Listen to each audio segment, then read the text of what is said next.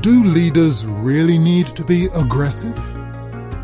Ever noticed how some people want to make it clear to everyone that they are in charge, that they are the boss? They will shout and sulk, order and abuse. Some say aggression is the only way to survive in this crazy world. They believe that unless you scream your head off, no one will listen. Is that really true? If you twist someone's arm, they may well do as you say, but will you get the best from them?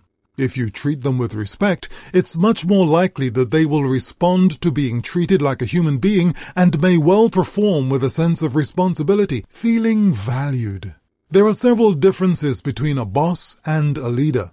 The boss depends upon authority, the leader on goodwill. Another big difference between a boss and a leader, a boss is obeyed because of his or her position and seniority. A leader is respected, obeyed, and looked up to as an example, not only because of position, but mainly because of ability and the quality of character.